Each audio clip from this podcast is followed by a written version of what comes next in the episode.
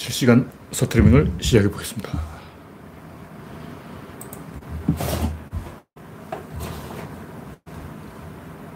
하나, 둘, 셋. 네, 창을 띄워보겠습니다. 가나다라. 네. 특별한 이상이 없죠. 네, 됐다고 치고. 화면이 조금 흐리군요. 왜 이렇지? 가끔 흐릴 때가 있는데 다시 창을 띄워보겠습니다. 맑아져라? 네, 별로 다르지 않습니다. 아주 못 볼 정도는 아니고 네. 랜디 로저님이 일발을 꺼내주셨습니다. 그레이스방님, 아임슈타인님, 스텝파이브 홍님 반갑습니다. 현재 31분. 네. 이혜성님 반갑습니다. 최근에 이 백신을 거의 2천만 명 넘게 맞았는데도 확진자가 더 늘어나고 있어요. 주말 되면 좀 늘, 줄어야 되는데. 2,500, 아니, 2,078만 명. 네. 3천 정도 넘어가면 이제 한숨 돌리냐 했는데 거의 미성년자 빼고 성인들의 절반이 맞았는데도 아직 어, 내일 또 한 1,800명 잘못하면 2천, 어, 2천 명 찍을 것 같아요. 일본은 1 6 0명 찍고 신났는데 도무지 줄어들 기세가 없어요. 일본은 15,642명. 이게 일본은 이 사망자 20명인 거 보니까 우리나라 7배라고 보면 돼요.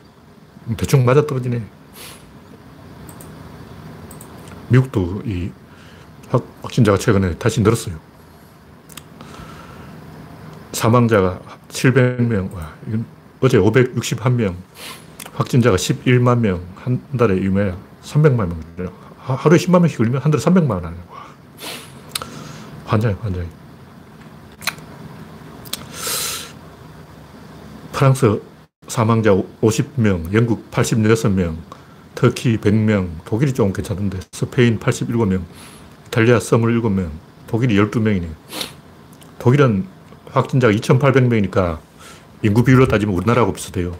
우리나라보다 더 좋아. 네. 지금 전 세계적으로 이 코로나가 터치가 안 되고 있어요. 어쩔 수 없이 이제 우리가 적응을 해야 돼요. 물리적 한계는 어쩔 수 없어. 네. 방송 이상 있으면 말씀해 주시기 바랍니다. 박영진님, 김은중님, 박명희님, 안현민님, 반갑습니다. 현재 34명 시청 중. 정치권에서는 오늘도 삽질이 풍성한데, 이 윤석열 아저씨가 개그맨으로 데뷔하는 바람에 제가 좀 황당해졌어요. 이 정치라는 건 치열하고 처음에 해야 저도 좀 밥을, 뭐 밥, 이걸로 제가 밥벌이 하는 건 아닌데, 장사를 좀 해보려고 그러는데, 하루에 이 시청자 3,000명을 한번 도전해볼까 했는데 2,160명입니다, 지금. 여러분의 구독과 좋아요는 제작자에게 큰 힘이 되겠습니다.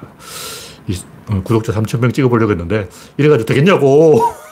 이렇게 죽을 쓰고 있으니, 성렬이 형, 재형이 형, 좀 열심히 해. 어? 이 장난하는 것도 아니고 뭐 초, 초딩이냐고. 진짜 기가 막히고 코가 막히고 우리나라의 엘리트 기득권 세력들이 얼마나 IQ가 떨어지는지 다 들통났어요. 민주적 사고가 훈련이 안 되는 거예요. 그래서 제가 항상 하는 말이지만 이 시험 쳐서 공직자를 뽑으면 안 돼요. 시험 쳐서 뽑으니까 이런 일이 일어나는 거야. 덩신들만 남는 거죠. 그리고 이 인선에도 문제가 있어요. 보면 누가 이 발탁이 되는가. 학벌 좋은 사람,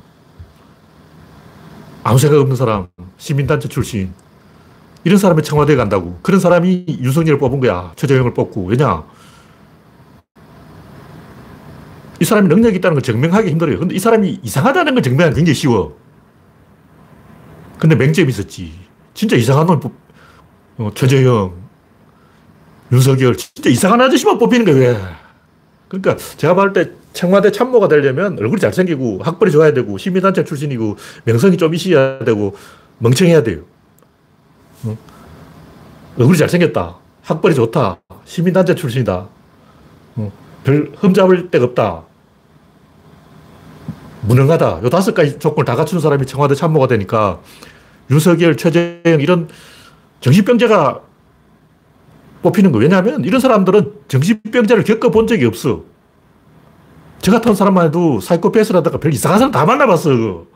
내가 밑바닥 생활하면서 별 또라이 미친놈, 정신병자, 환장할 놈, 허페 히트 뒤집는 놈, 머저리, 쑥맥, 이런 별 희한한 인걸 다 만나본 거야. 근데 청와대 참모들은 전부 엘리트잖아. 명문대 나왔지. 잘생겼지. 주변에도 좋은 사람만 있다고. 그러면 윤석열을 딱 보면, 어, 저 인간 허당이다. 이걸 못 알아보는 거야. 왜 사회생활 경험이 없어? 얼굴 잘생긴 사람은 잘생긴 사람만 만나고, 공부 많이 한 사람은 공부 많이 한 사람만 만나고, 똑똑한 사람은 똑똑한 사람 만나고, 그런 사람이 또라이를 안 만나거든 거예요. 딱 봐도 또라이잖아. 얼굴에 또라이 써, 써 있잖아. 제가 박용진하고 박주민을 왜 자꾸 이야기하냐면, 딱 봐도 얼굴에 써놨어요. 배신자. 우리 편 딱 써놨어. 얼굴이 그렇다고. 얼굴만 알아. 눈빛만 봐도 안다고. 양아치들은 눈빛이 틀려요. 양아치뿐만 아니라 조폭이나 군인들도 눈빛이 틀려. 굉장히 살벌해요. 사람 패다 보면 눈빛이 사, 얼굴에, 눈에 어, 힘이 들어가서 그게 잘 안 빠져요, 그게. 반대로 이제 목사 얼굴도 있고 선임 얼굴도 있어요. 선임들은 항상 미소 있고 이렇게 살기 때문에 얼굴에 선임이라고 딱 써져, 있는 게 선임 중에도 사기꾼 선임들, 어, 사이비 목사들 다 써놨어. 좀 진지한 목사도 있고 사이비 목사도 있는데 특히 사이비 목사들은 얼굴 똑같아. 점점 닮아져. 근데 제가 볼 때 청와대 참모들이 이런 이상한 사기꾼, 또라이, 머저리, 치매, 뭐, 정신병자 이런 사람들을 안, 안 만나본 거야. 그러다 보니까 사람은 못 알아봐. 이상한 아저씨가 다 공천돼가지고, 휴. 대한민국이 전체적으로 개조를 해야 돼요. 확 갈아엎어야 돼요. 네. 홍택중님, 김병수님, 정미광님, 랜디로즈님, 몰님 반갑습니다. 김은중님 반갑습니다.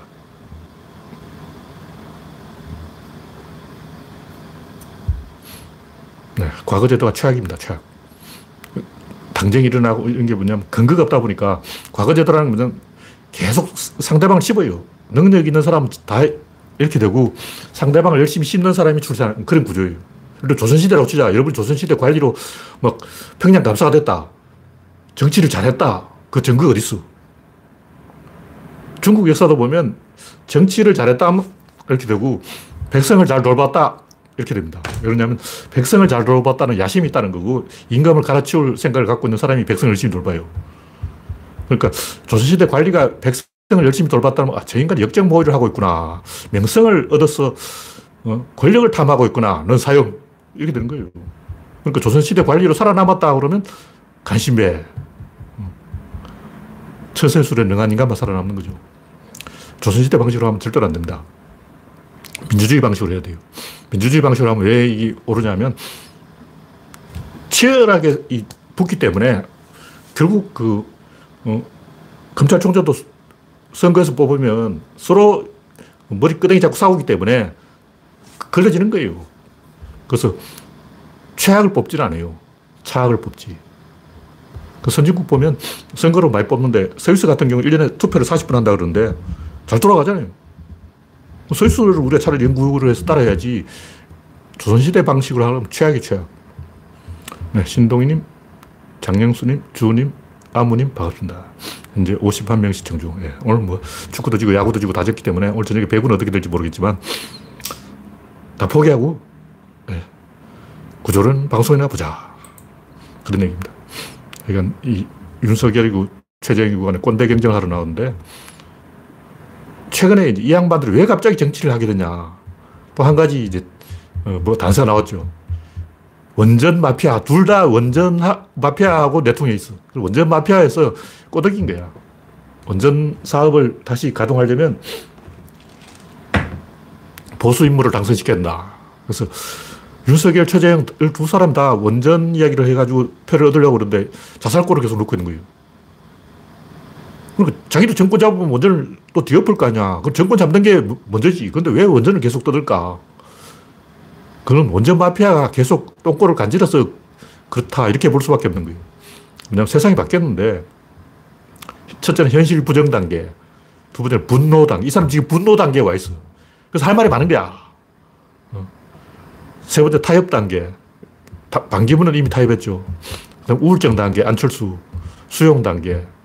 그래서 윤석열, 최재형은 지금 분노 단계에서 할, 할 말이 많은 거예요. 그래서 막 떠드는 거야. 떠들 목적으로 출마했다는 거죠. 네. 다음 곡기는 윤석열의 생활 망언.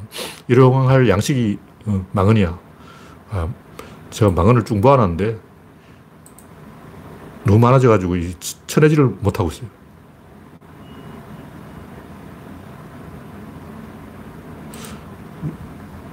아, 이 페이지가 넘어가 버렸구나, 지금. 저 다음 페이지 넘어가 버렸어.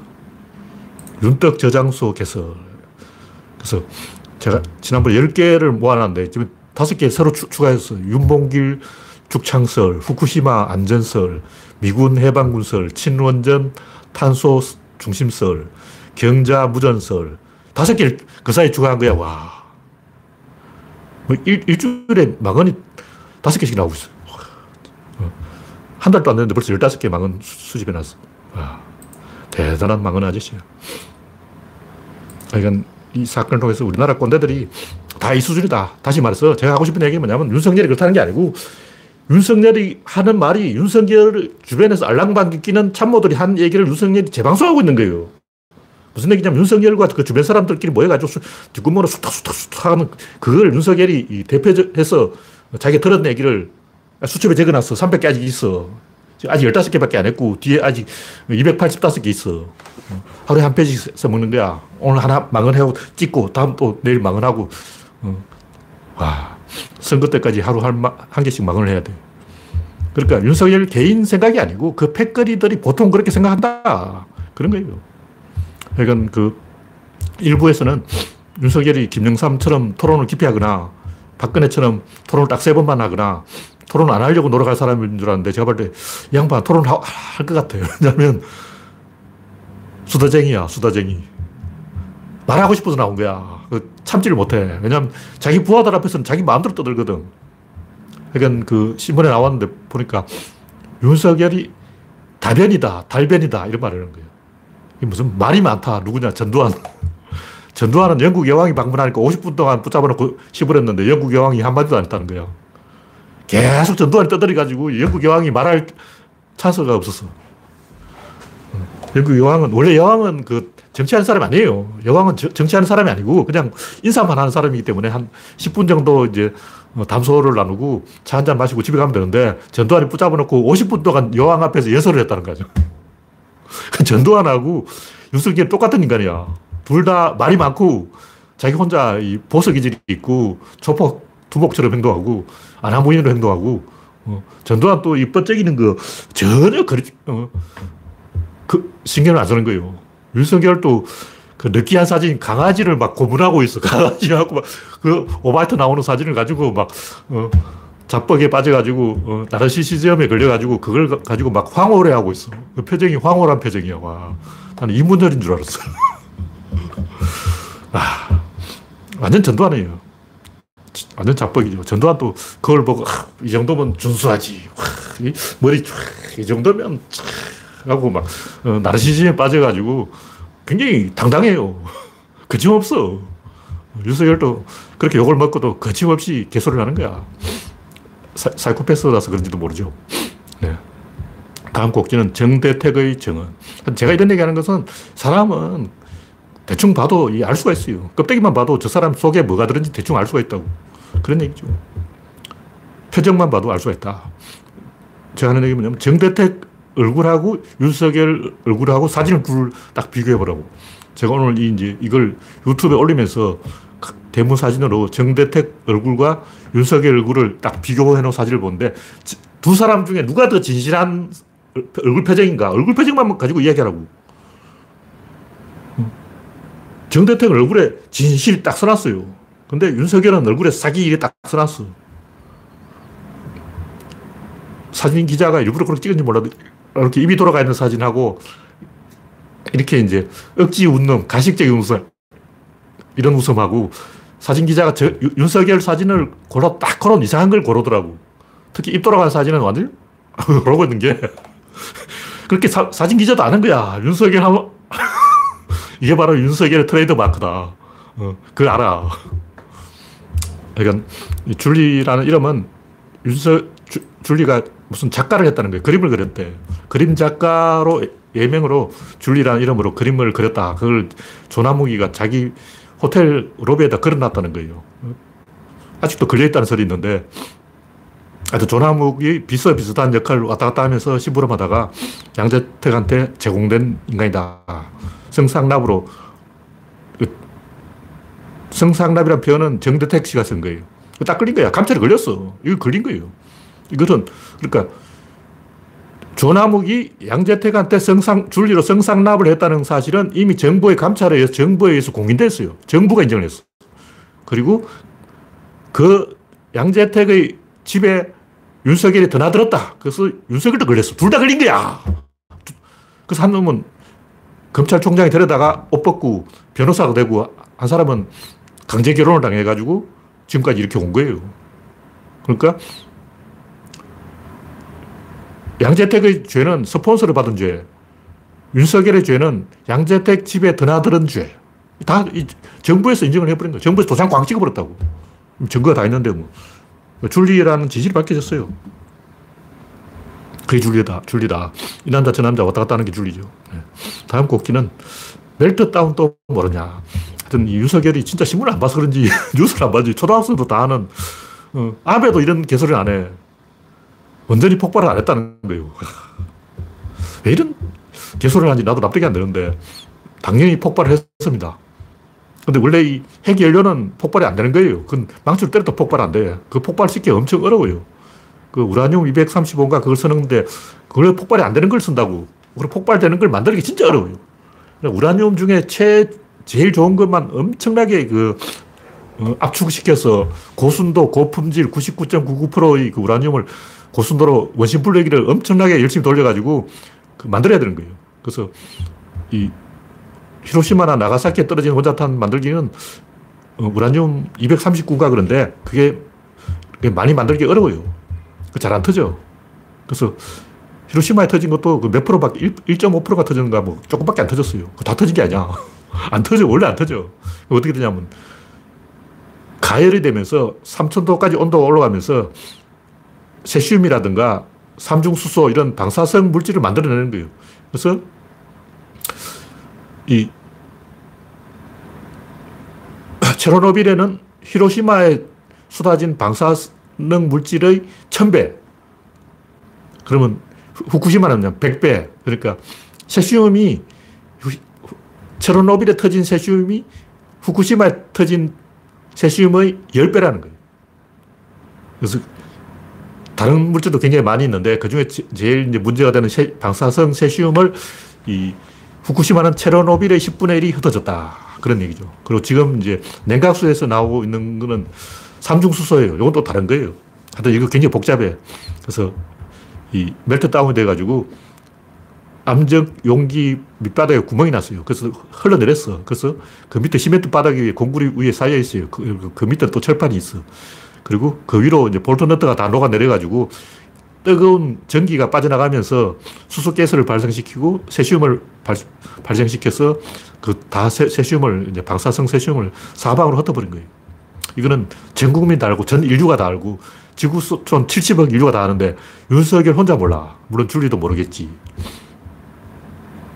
아, 이게 또 이야기하면 복잡한데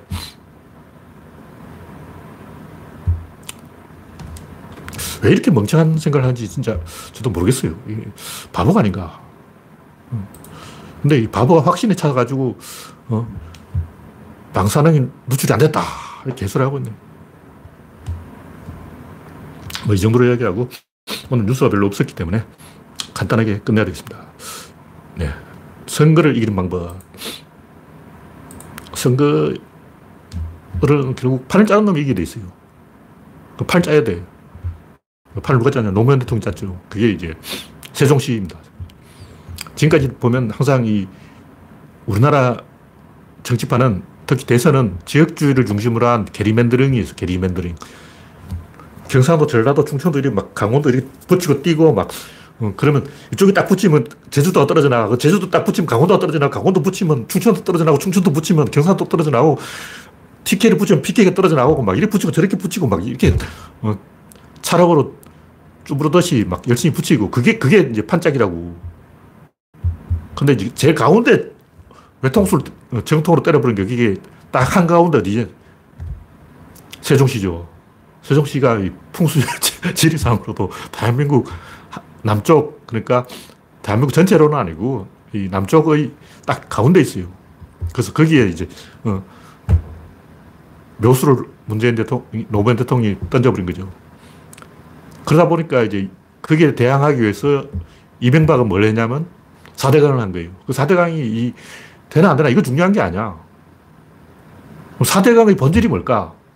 4대강의 본질은 충청도를 도로 가져오자 이거예요. 어떻게 가져오냐. 충청도 사람들은 박근혜의 어머니 유경수가 옥천 출신이기 때문에 박근혜를 대통령 만드는 위해서는 이명박을 떨어뜨리는 게 유리할까 아니면 이명박을 당선시키는 게 유리할까 요거라고요. 그러니까 충청도 사람은 아, 이명박이 되면 삽질할 것이고 개판 칠 것이고 트럼프 정권 뺏긴다. 그럼 박근혜는 나가리다. 괜히 골치 아픈 거예요. 나는 박근혜를 지지하는데 박근혜를 대통령 만들려면 어떻게 해야 되지? 이명박을 아웃시키고 박근혜를 대통령 만들려야 했는데 이명박이 이겨버렸어요. 박근혜 졌어. 그럼 박근혜를 대통령 만들려면 어떻게 해야 되냐? 그때 이제 이명박의 묘수를 뜬 거죠. 세종시 받고 4대강! 하고 찍어버린 거예요. 4대강 그 자체는 이명박도 개사기고 이명박은 사실 4대강에 별로 관심이 없었어요. 4대강을 왜 했냐? 충청패를 가져오기 위한 작업이라는 거예요. 밑작업이라는 거예요. 박근혜 지지자를 이 이명박이 왜냐면 박근혜 지지자 일부는 이번에 이 민주당을 찍어야 다음에 우리가 박근혜 대통령을 모실 수 있다. 이런 여론이 또 있는 거예요. 왜냐면 왔다 갔다 하면서 이번엔 민주당 찍고 이번엔 보수 정당 찍고 왔다 갔다 투표하는 사람이 있어요. 지금까지 모든 자기가 찍은 대통령은 전부 당선됐다는 사람이 있어. 김정삼 당선, 김대중 당선, 노무현 당선, 이명박 당선, 박근혜 당선, 문재인 당 전부 다 찍은 거야. 그래서 내가 찍으면 100% 당선된다. 그런 사람이 있어요. 그런 사람이 우리나라에 한5% 있는데 그 아저씨들이 정치판을 좌지우지한다고. 그래서 그 5%를 가져오기 위해서 이명박이 사대강을 한 거예요. 그래서 판을 잘 짜야 되는데 판 짜기 두 가지가 있는데 하나는 이 공약을 좋은 걸로 사대강에 필적한 그러니까 세종시에 필적할 공약을 세우는 거예요. 예를 들면 청와대와 국회를 세종시로 옮기겠다. 뭐 이런 것도 좋은 공약이 될 수 있는데 건좀 맛이 갔죠. 좀 이미 나온 얘기야. 옛날부터 그런 얘기 나왔다고. 그래도 또 한번 밀어볼 만 해요. 그럴 이게 버금가는 어, 공약을 하나 던져버리면 되는 거예요. 옛날에 뭐 정주영도 경부 고속도로를 2층으로 만들겠다. 되지는 않았지만 그걸로 조금 주목을 받았어. 그러니까 그건 아마 일본의 그때 고베 대지진 때문에 우리나라 국민의 TV를 보고 어? 일본 도로가 전부 2층, 3층이냐. 우리도 2층 도로 한번 해보자. 이런 생각이 생긴 거예요. TV보다 오, 저봐, 저봐, 저봐. TV보다 감탄해서 갑자기 우리도 고속도로 2층 하자. 그런 걸 해야 돼. 아직까지 이 이낙연이냐 이재명이냐 성급하게 결론을 내릴 게 아니고 지금이라도 좋은 공약을 만들면 돼요. 이재명의 기본소득은 제가 볼때 일단 먹히는 공약이에요. 왜 그러냐면 이런 건 선점을 해야 되는데 방어하기가 더 쉬워요. 무슨 얘기냐면 이명박이가 4대 강이든 뭐 청계천이든 개소, 개소를 하면 우리는 그걸 낱낱이 격파할 수 있다고 생각하는데 안 돼. 그 실패, 실패. 개소리 하는 쪽이 있고 그 바른 말 하는 쪽이 싸우면 누가 이겨요? 개소리 이깁니다. 왜 그러냐면 개소리 하는 사람은 방어를 하고 고, 진실을 말하는 사람은 공격을 하잖아요. 근데 우리가 생각하면 진실을 가지고 고, 거짓을 이길 수 있다고 생각하는데 거짓이 이겨요. 왜냐하면 진실이냐 거짓이냐 이게 중요한 게 아니고 공격이냐 방어냐 이게 굉장히 중요해요. 그러니까 대통령이 당선되고 싶으면 어떻게 냐 어떤 사람이 나를 공격하게 하면 돼. 이 사람도 나를 공격, 저 사람도 나, 다 나를 공격하면 이 내가 이 버티기만 하면 굉장히 뭔가 있어 보입니다. 그러니까 시청자 보면, 어, 저 양반 뭐 좀 안 해? 어, 저 양반 능력이 있어? 어, 저 양반 이명박이가 뭔가 좀 아는가 봐. 이렇게 착각을 하는 거예요. 그러니까 김민석이 이명박을 막 공격하면 공격할수록 이명박은 이득을 본다는 거죠. 그럼 이명, 김민석은 어떻게 해야 되냐? 다른 걸 해야 돼요. 너 청계천, 청계천 받고 이거 딴 걸 해야 돼. 그러니까 이명박이 청계천을 하니까 그 청계천이 그 현실성이냐 그러고 막 어, 무슨 재주로 그걸 하냐 그러고 이런 식으로 시비하는 것은 이명박을 돋보이게 만들어주고 굉장히 유능한 것처럼 포장시켜 주는 거예요. 그래서 김민석은 결국 이명박 도움이 짓을 한 거야. 청계천에 맞먹는 다른 공약으로 받아쳐야 되는 거예요.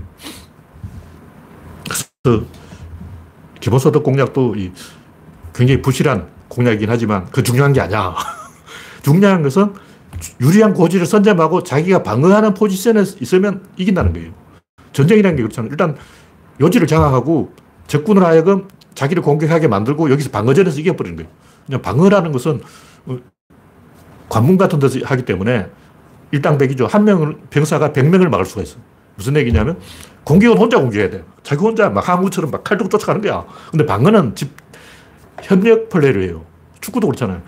공격할 때는 혼자 막 드리블 막 손흥민 혼자 100m를 질주하는 거야. 근데 방미, 방어할 때는 협력 수비를 한다고. 상대방이 한 명은 두 명이 막아요. 양쪽에서 달려드는 거야. 그게 기본 전술이라고. 그래서 방어를 하면 조금 더 유능하게 착각이 일어나는 거예요. 그래서 시청자 보고, 어, 저 양반 재주 있네. 어, 저 양반 똑똑해. 아, 저 양반 실력이 있는구만. 이렇게, 어, 착각하게 되는 거예요. 그래서 뭐냐면, 문재인과 그 이정희가 박근혜를 양쪽에서 공개하는 게 그 손실이에요. 그 우리 쪽이 불리한 거야. 이, 박근혜 한 명 놔두고 이쪽에서 이정희가 때리고 이쪽에서 문재인 때리고 이쪽에서 안철수가 때리면 그 이득은 박근혜가 본다고. 그 이정희가 괜히 뭐, 어, 박근혜 당신 끌어내리려고 출마했지 이 말을 하는 바람에 박근혜가 더 떴잖아. 그러니까 역효과가 난다는 거예요. 하여튼 그런 게 있다. 그래서 아직도 그 정치라는 것은 판을 짜는 놈이 먹는데 판때기 몇 개 있어. 제가 볼 때 판때기 한 세 개 있어. 어, 굴러다니는 판때기 아직 세 개 있다. 이걸 먹으라고. 어, 그래서 아직까지 이 이재명이든 이낙연이든 기회가 있어요. 제가 볼 때. 판때기 한 두세 개 굴러다니고 있어요. 그걸 먼저 먹는 사람이 이긴다. 그런 얘기죠. 러닝메이트를 잘 써야 돼요. 조국도 판때기야.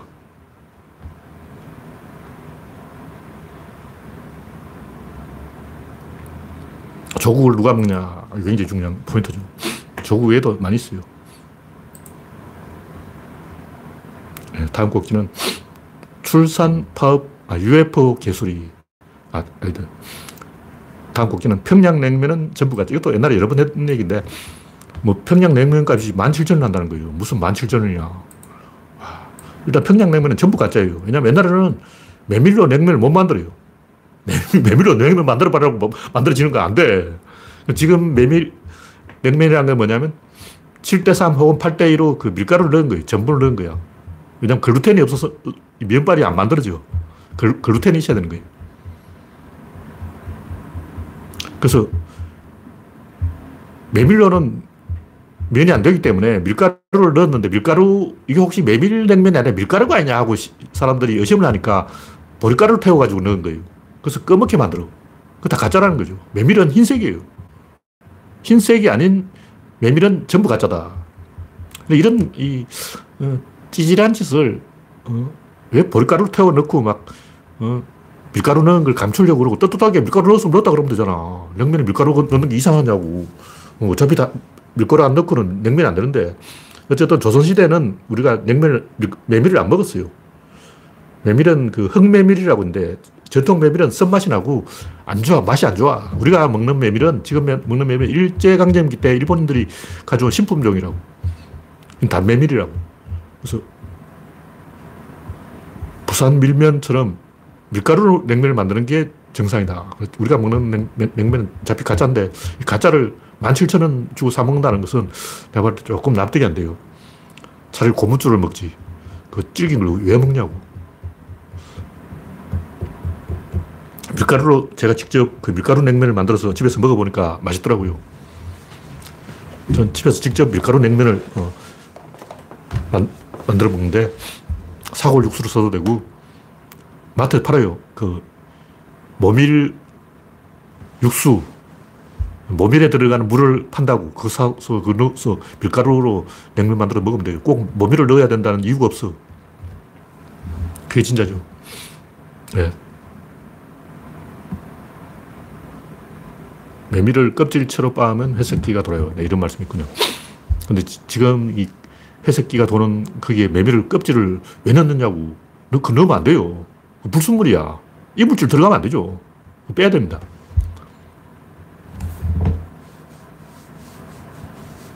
네, 우상경님이 그 5%라고 했는데 그 5%가 지금까지 모든 대통령을 다 맞춘 그 5%라면 아, 구조론에서는 별로 환영을 안 해요. 우리 쪽만 맞춰야 돼요. 네.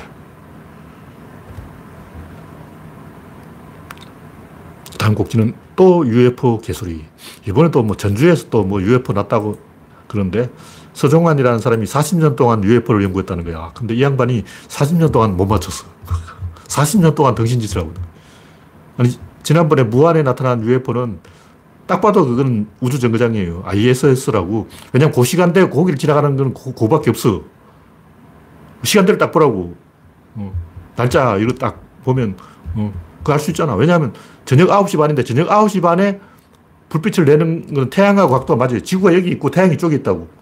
그러면 9시 반에 여기, 딱 여기 오는 거예요. 그 햇빛을 반사해서 이렇게 비추는 거예요. 10시가 돼버리면 이미 이제 햇빛이 반사하는데 지구 그 그림자 속으로 들어갔어. 그럼 8시는 어때? 8시는 아직 이제 해 뜨고, 아, 해가 안 졌어. 그래서 저 위에 보면 보여요. 그러니까 8시 돼도 그 불빛이 안 나오고 10시 돼도 안 나오고 딱 9시 반에만 나 타나는 현상이라는 거예요. 저 같은 무지랭이도 아는데 제가 뭐 UFO 전문가도 아니고 UFO 연구한 것도 아니고 UFO 유자도 모르는 사람인데 저 같은 일반인도 아는 걸 40년 동안 UFO를 연구했다는 사람이 왜 모르냐고. 40년 동안 연구하고도 모르는 당신이 무슨 UFO 전문가 행세를 하고 있어. 완전히 머저리 아니야. 바보야, 바보. 이런 바보가 이번에 또 뭐 전주에 불빛이 있다고 그러는데 불빛이 무슨 물체야. 어, 미확인 비행 물체. 불빛은 물체가 아니에요. 그리고 다섯 개의 불빛이 한꺼번에 이렇게 나타났다는 것은 광원이 하나고 피사체가 여러, 여러 개 있다는 거예요. 그건 유리창에 비친 것일 수도 있고, 뭐 풍덩일 수도 있고, 여러 가지일 수도 있는데, 그, 인공위성이 불타서 떨어지는 것일 수도 있고, 문제는 이 다섯 개의 불빛이 이렇게 움직이는 그 자체가 하나의 축에 연동되어 있었기 때문에, 그건 절대로 물체일 수가 없다는 거죠. 물론 그 뒤에 물체가 있을 수도 있는데, 그 불빛 자체는 물체가 아니에요. 그, 요거는 100% 확실한 거야. 불빛이 무슨 UFO냐고. 불빛이 불빛이지. 이런 비슷한 UFO 소동 굉장히 많아요. 하여튼, 이런 것을 제가 이야기하는 것은 UFO를 이야기하는 게 아니고, 이런 이 것을 개소리를 까는 게 더 재밌잖아. 개소리 하는 재미와 개소리를 어, 비웃어 주는 재미, 어느 쪽이 더 재밌냐고. 제가 생각에는 개소리를 비웃어 주는 게 더 재밌는 것 같아요. 그래서 개소리를 막 추종하지 말고 개소리는 하나하나 격파하는 재미로 인생을 즐기자. 뭐 그런 얘기죠. 다음 곡지는 의미의 의미를 의미라. 연구를 해보니까 제가 이제 마지막 구조론에 대한 얘기인데 사람들이 삶의 의미를 찾는다 사람 굉장히 많이 봤는데 의미의 의미를 찾는다 하는 사람 제가 본 적이 없어요. 검색해도 안 나와. 그래서 나무위키나 뭐 구글 이런 데 가서 의미라고 해가지고 검색해보니까 별 내용이 없어요. 그리고 뭐라 써놨냐면 철학자들 잘 모른다 왜 몰라. 아, 어떻게 그걸 모를 수가 있냐고. 국어사전에 써놨을 거 아니야. 국어사전 검색해보라고. 의미가 뭐냐.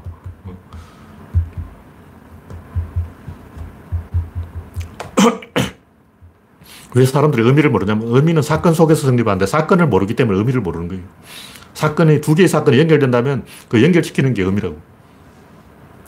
내가 불렀는데 상대방이 대답을 하면 내가 부른 건 의미가 있죠. 내가 불렀는데 대답을 안 하면 그건 허무한 거예요. 의미가 아니면 허무다. 허무의 반대편에 의미가 있다. 의미하고 허무는 반대말이다. 그런 게. 프로포즈를 했는데 대답이 없으면 그거는 의미가 없는 거죠. 종자를 심었는데 sak이 안 났다. 의미가 없는 거죠. 화살을 쏘았는데 맞지 않았다. 의미가 없는 거죠. 의미가 되려면 어떤 하나의 사건이 있어야 되고 그 사건이 또 다른 사건에서 결판 나야 되고 이 또 다른 사건이 또 제3의 C의 사건 C, A, B, C까지 가야 돼요. A에서 사라져 버리는 거나 A에서 B로 끝나버리거나 A, B로 갔다 다시 A로 되돌아오거나 이거는 의미가 없는 거야. 내가 공을 던졌는데 다시 내한테 왔다 그러면 이거는 의미가 없잖아. 그 왜? 그 제자리 걸음이지. 근데 공을 던졌는데 그냥 날아가 버렸어. 공을 잃어버렸어. 그것도 의미가 없는 거예요. 내가 공을 던진 거예요. 그 다음에 내가 던진 사건이 하나, 공이 날아간 사건이 둘, 공이 표적에 타겟에 맞은 게 세 번째 사건이에요. 그래서 원투 소리가 하나의 축에 깨어서 연결될 때 그걸 의미라고 하는 거예요. 그 의미가 되려면 최소 세 개가 사건이 있어야 돼. 내가 있어야 되고, 그 다음에 상대방이 있어야 되고, 상대방과 나를 연결하는 플러스 알파가 있어야 되는 거죠. 이 세 가지가 맞아 떨어질 때 그것을 의미가 있다. 이렇게 이야기하는 거예요. 그래서 농부가 콩을 심었는데, 가을 되면 콩이 났어요. 그, 그콩 심었는데 콩이 났어. 이건 의미가 아니에요. 콩이 심었는데 콩이 수, 수확되어서 그 콩으로 요리를 해야 매주를 만들어야 그게 의미가 있다고. 어. 그래서 하나의 사건에서 또 다른 사건으로 이어져 가는 것이 의미지. 여기서 의미가 있다는 것은 방향성이 있다는 거예요. 그냥 내가 벌집을 건드렸는데 벌이 날 쐈다. 이건 의미가 없는 거예요. 내가 A가 B를 건드리면 B를 C를 건드려야 돼. 그 A와 B, B와 C 사이에 일방향성이 있어야 돼. 그 말은 뭐냐면 B와 C 사이에서 일어난 사건은 A와 B 사이에서 일어난 사건에 의해서 통제가 된다는 거죠. 그 나뭇가지하고 똑같은 거예요. 나뭇가지가 가, 가지를 치는데 여기서 나는 가지는 이 가지 안에서 결정돼야 돼. 여기서 나, 나는 또 다른 두 번째 가지가 이 가지 안에서 결정이 안 되고 여기서 막 결정되고 그러면 그거는 안 쳐주는 거지. 어. 예를 들면 내가 저 사람한테 프로포즈를 했어. 근데 저 사람이 다른 사람하고 결혼을 했어. 그거는 의미가 없는 거예요. 내가 프로포즈를 했는데 저 사람 결혼했으니까 의미가 있는 거 아니야? 이러면 안 되고. 그건 의미가 없는 거야. 내가 프로포즈를 하면 나하고 결혼해야지. 왜 딴 사람하고 결혼하냐고. 그래서 A와 B, B와 C 사이에서 A와 B가 B와 C를 통제할 수 있는 권력을 가지고 있는 것이 의미가 있다. 그러니까 의미는 권력이라는 거죠.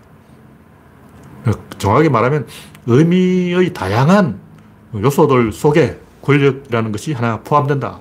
그런 얘기죠. 그 외에도, 권력 외에도 굉장히 많은 다양한 의미들이 있습니다. 방향성이 있으면 의미가 있다. 순방향이 있고 역방향이 있는데 순방향만 의미가 있고 역방향은 의미가 없어요. 무슨 얘기냐면 문재인 대통령 윤석열을 임명하면 윤석열이 문재인 대통령 충성해서 시킨 대로 하는 게 순방향이고 지가 막 문재인 대통령 머리 꼭지 기어 오르는 것은 그 역방향이죠. 그건 의미가 없는 행동이에요. 그래서 지금 윤석열의 최저임의 출마는 의미가 없다. 좀 더 큰 차원을 찾아보면 이 대중이 엘리트를 장악해 가는 과정에서 필연적으로 나타나는 현상이라는 거예요. 무슨 얘기냐면 문재인 대통령은 대중의 대표야.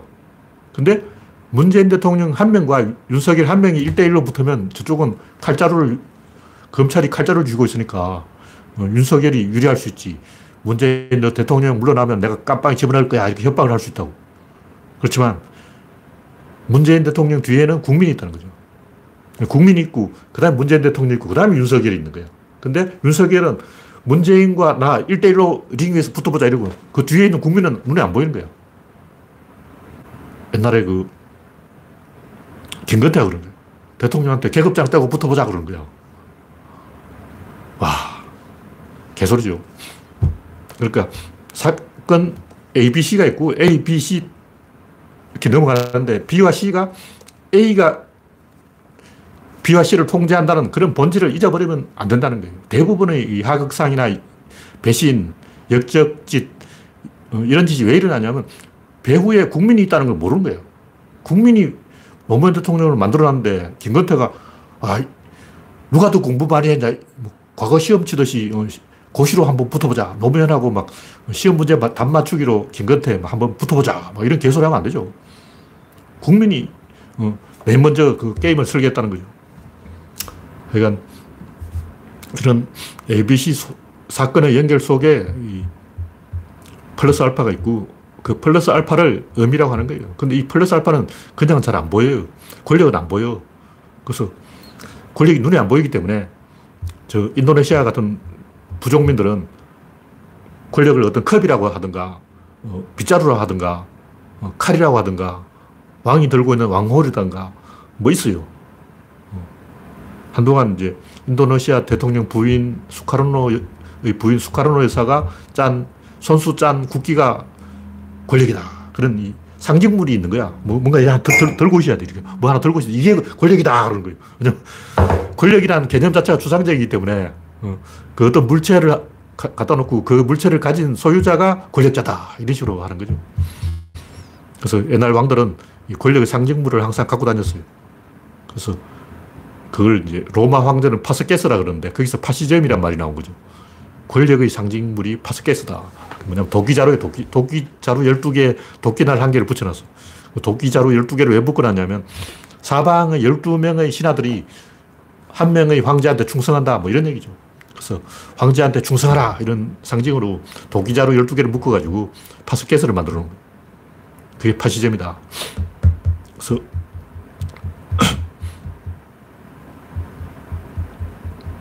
결론은 인생은 환경과의 게임이고 이겨야 사건이 연결되고 그러니까 이 사건 A와 B와 C를 연결시키는 게 의미라는 건데 사회생활에서는 그 의미가 뭐냐 이기는 거예요. 이기는 게 의미가 있는 거예요. 지면 끊어져. 뭘 이겨야 되냐? 첫째는 환경을 이겨야 되고 둘째는 자기 자신을 이겨야 되고 세 번째는 사회를 이겨야 된다. 사회를 이기는 게 진보, 황, 자기 마음을 이기는 것은 깨달음, 자연을 이기는 것은 과학. 과학으로는 자연 환경을 이기고, 진보로는, 진보주의로는 사회 환경을 이기고, 깨달음으로는 자기 내면의 마음을 이긴다. 세 가지를 이겨야 돼. 세 가지를 이기면 방향이 생기고, 자기가 어디로 가야 될지 아는 거예요. 이 얘기를 왜 하냐면, 보통 이제 물질을 경시하고 정신승리를 자꾸 하려고 그래요. 아, 물질이란 소용없어. 돈 많아봤자 필요 없어. 힘이 필요 없어. 도덕이 중요한 거야. 나는 도덕가야. 난 지금까지 죄를 한 번도 안 지었어. 도덕군자인 척 하는 사람이 있어요. 그런 사람이 나라를 만진다고! 청와대 인사가 잘못된 이유가 뭐냐면 도덕군자들 다 모여있는데 도덕군자들은 나쁜 놈을 안 겪어봤어. 어떤 놈, 개새끼가 저놈이 개새끼인지 양아치인지 모르는 거야. 내 눈엔 보여. 왜냐면 난 다 겪어봤거든. 나 베리베리 이상한 놈 다 봤어. 미친놈, 사이코패스, 또라이, 머저리, 백치, 막, 희한한 놈을 내가 다 봤다고. 얼굴만 봐도 알아. 얼굴만 봐도, 아, 저 새끼는 안 돼. 나, 나, 나온다고. 근데 청와대 참모들은 다 범생이고 착하고 엘리트고 명문대 출신이고 사람은 못 알아보는 거야. 그 최재형, 윤석열 이런 사람 보고 막, 아, 최재형 생긴 것부터 막 이렇게 해가지고 꼰대같이 생겼으니까 꼰대처럼 감사원장을 잘하겠지. 윤석열 막, 어, 생겼으니까 오만 불손하게 생겼으니까 오만 불손하게 검찰총장을 잘하겠지. 넘어간 거예요. 안철수 같은 딱 봐도 바보잖아. 얼굴에 바보라고 써져 있잖아. 그걸 왜 못 알아보냐고. 얼굴만 봐도 90%는 걸러내. 물론 10%는 안 걸러내요. 얼굴만 보고 판단했는데 틀릴 확률이 10% 있어, 10%. 근데 90%는 걸러내. 제발 얼굴이라도 보고 뽑자. 정 안 되면 얼굴이라도 보자고. 얼굴 다 써놨어. 근데 이 제가 볼 때 청와대 참모들은 밑바닥에서 안 겪어봐서 어, 양아치를 못 알아봐. 딱 봐도 아, 저 인간은 안 된다 이런 게 있잖아. 참네. 이게 이거 내가 다 설명을 해줘야 되나. 그걸 또 관상책을 어, 집필할 수도 없고 딱 보면 보이잖아. 눈, 눈만 봐도 알 수가 있어요. 하여튼 오늘 이야기는 이 정도로 하겠습니다. 현재 101명 시청 중 네. 참여해주신 101명 여러분 수고하셨습니다. 감사합니다.